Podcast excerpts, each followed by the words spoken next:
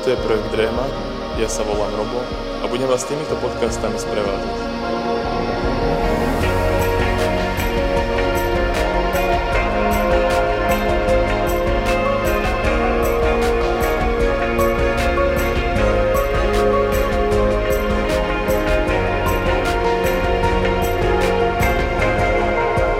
Úvod do listu Efezanom.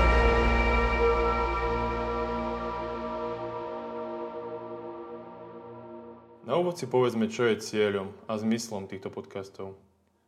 Cieľom je poskytnúť vám študijný materiál, či už pre váš osobný rozvoj, alebo pre prácu v malej skupinke alebo spoločenstve. Zároveň pevne verím tomu, že tieto podcasty nás všetkých povzbudia k študovaniu a poznávaniu Božieho slova. Je zaujímavé, že tento základný pilier našej viery je častokrát nepovšimnutý a nevieme s ním pracovať a nevieme ho žiť. Čo to ale znamená réma? A prečo sme si vybrali tento termín ako titulný názov tohto podcastu? V gréckej Biblii sa stretneme s dvoma termínmi, ktoré označujú slovo. Prvý je logos, ten zrejme poznáme, a druhý je réma. Logos je termín, ktorý môžeme stretnúť už aj v antickej filozofii a má vyše 150 rôznych významov. Čiže nejedná sa o čisto kresťanský konštrukt.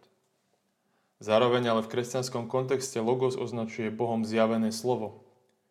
Napísaný Boží plán spásy pre svet a pre církev a často označuje aj božskú osobu Ježiša Krista, ako to vidíme v prologu Evanielia Apoštola Jána. Na počiatku bol logos, logos bol u Boha a logos bol Boh.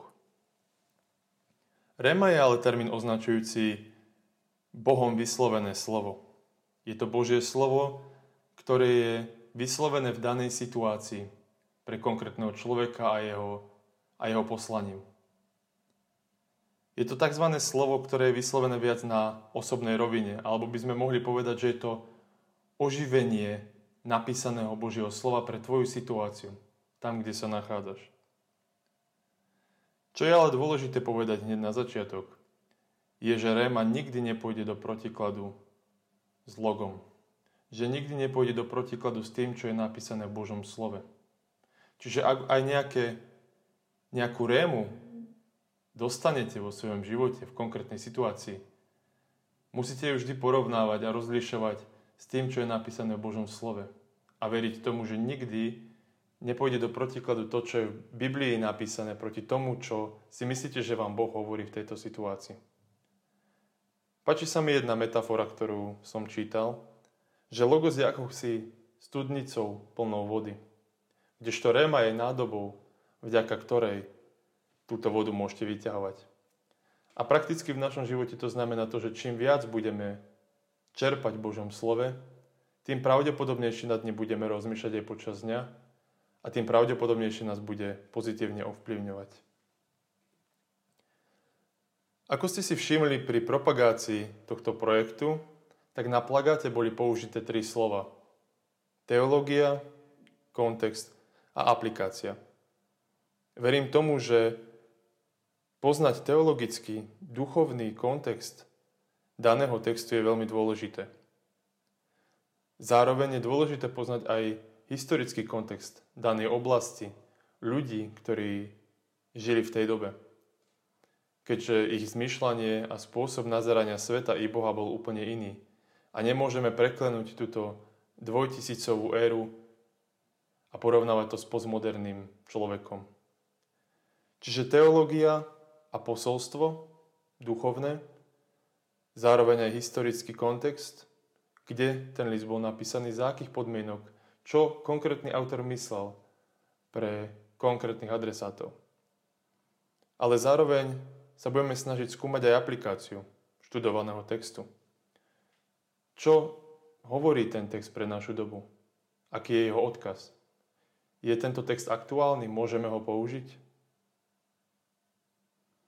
Pri študovaní a natáčaní týchto podcastov sa budeme snažiť používať literatúru, ktorá, je ktorá používa hodnoverné zdroje.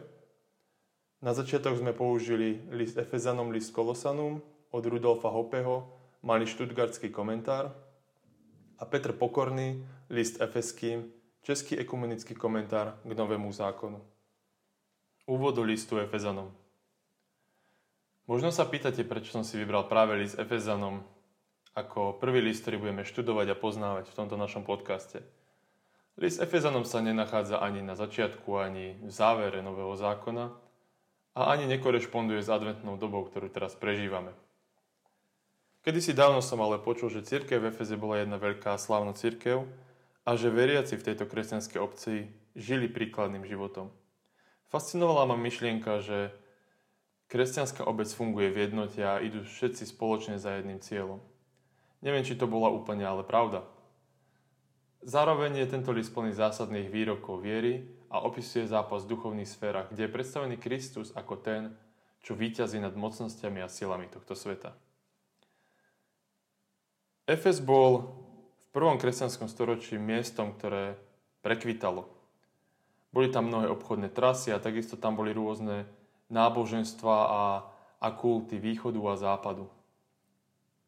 Pavol v Efeze napísal list Korintianom a zrejme aj list Filipanom. Vždy ale tu bola otázka, či skutočne tento dopis mieril do efeskej obci. Táto pochybnosť sa opiera o to, že Efes ako adresná obec nebola v rukopisoch bezpečne doložená.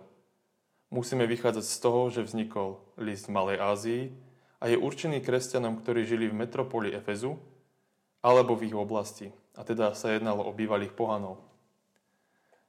Ako vidíme, čítanie a štúdium listu Efezanom nie je jednoduché. Problémy začínajú už od prvého verša. Údaj v Efeze z adresy listu chýba v najstarších rukopisoch a je pravdepodobné, že nepatril ku pôvodnému textu. Podľa Lindenmana mal tento dopis cirkvi taký ohlas, že po čase bola jeho adresa vymazaná, aby sa celý text stal textom obecným, určeným na čítanie pre všetkých kresťanov.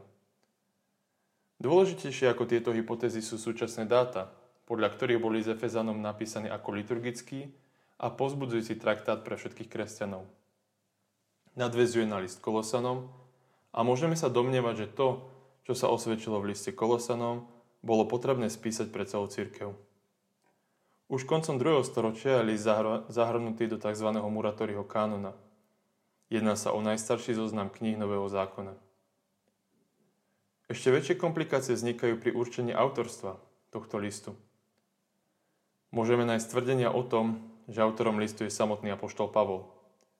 Proti tomuto tvrdeniu ale stoja niektoré tézy, ktoré jeho autorstvo vylúčujú. Poďme sa pozrieť na tie najdôležitejšie. Za prvé, ak vychádzame z toho, že list Kolosanom nenapísal sám Pavol, ale niektorý z jeho žiakov, tak nemohol byť ani list Efezanom napísaný Pavlom. Potvrdzuje to reč, štýl a teologické myslenie. Za druhé, zaujímavé je aj to, že autor píše tento list už vo fáze, kedy otázka misie medzi pohanmi nie je problémom. Adresáti, ktorými sú pohania, majú v tejto cirkvi svoje zaistené miesto. Zároveň ani problematika židovského zákona už nie je tak markantná. A za tretie, v liste nájdeme mnohé nepavlovské rysy. Pribúdajú nové výrazy, ktoré u Pavla nestretávame, ako napríklad božstvo alebo diabol. Pričom Pavol vo svojich nesporných listoch používa slovo Satan. Áno, mohli by sme si povedať, že toto je nejaká nová etapa v Pavlovom myslení – ale zásadný rozdiel aj v teológii u Pavlových nesporných listoch a napríklad liste Kolozanom a Efezanom. Teda môžeme usudzovať, že sa jednalo o Pavlových žiakov alebo tzv. Pavlovskú školu, ktoré rozvíjali jeho dedičstvo. A tento problém, tzv. problém pseudoepigrafov, nebol ničím zvláštnym v tej dobe. List môžeme datovať do doby po zničení Jeruzalemského chrámu v roku 70 po Kristovi. Obsah a štruktúra. Obsah listu je nasledujúci. Preskript, prvá kapitola, prvý a druhý verš. Prvá časť, Kristovo tajomstvo, respektíve náuková časť. Prvá kapitola od 3. verša až 3. kapitola 21. verš. A druhá časť, napomínanie, respektíve parenetická časť od 4. kapitoly 1. verša až po 6. kapitolu 20. verš. A záver dopisu 6. kapitola 21. až 24. verš. Čo je cieľom alebo nosnou témou tohto listu?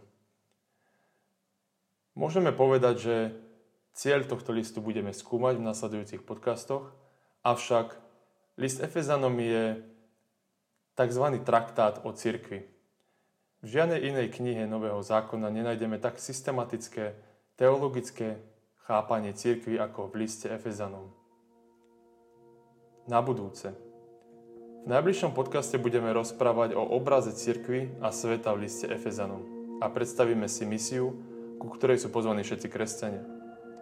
Na záver pripájam otázky na rozímanie.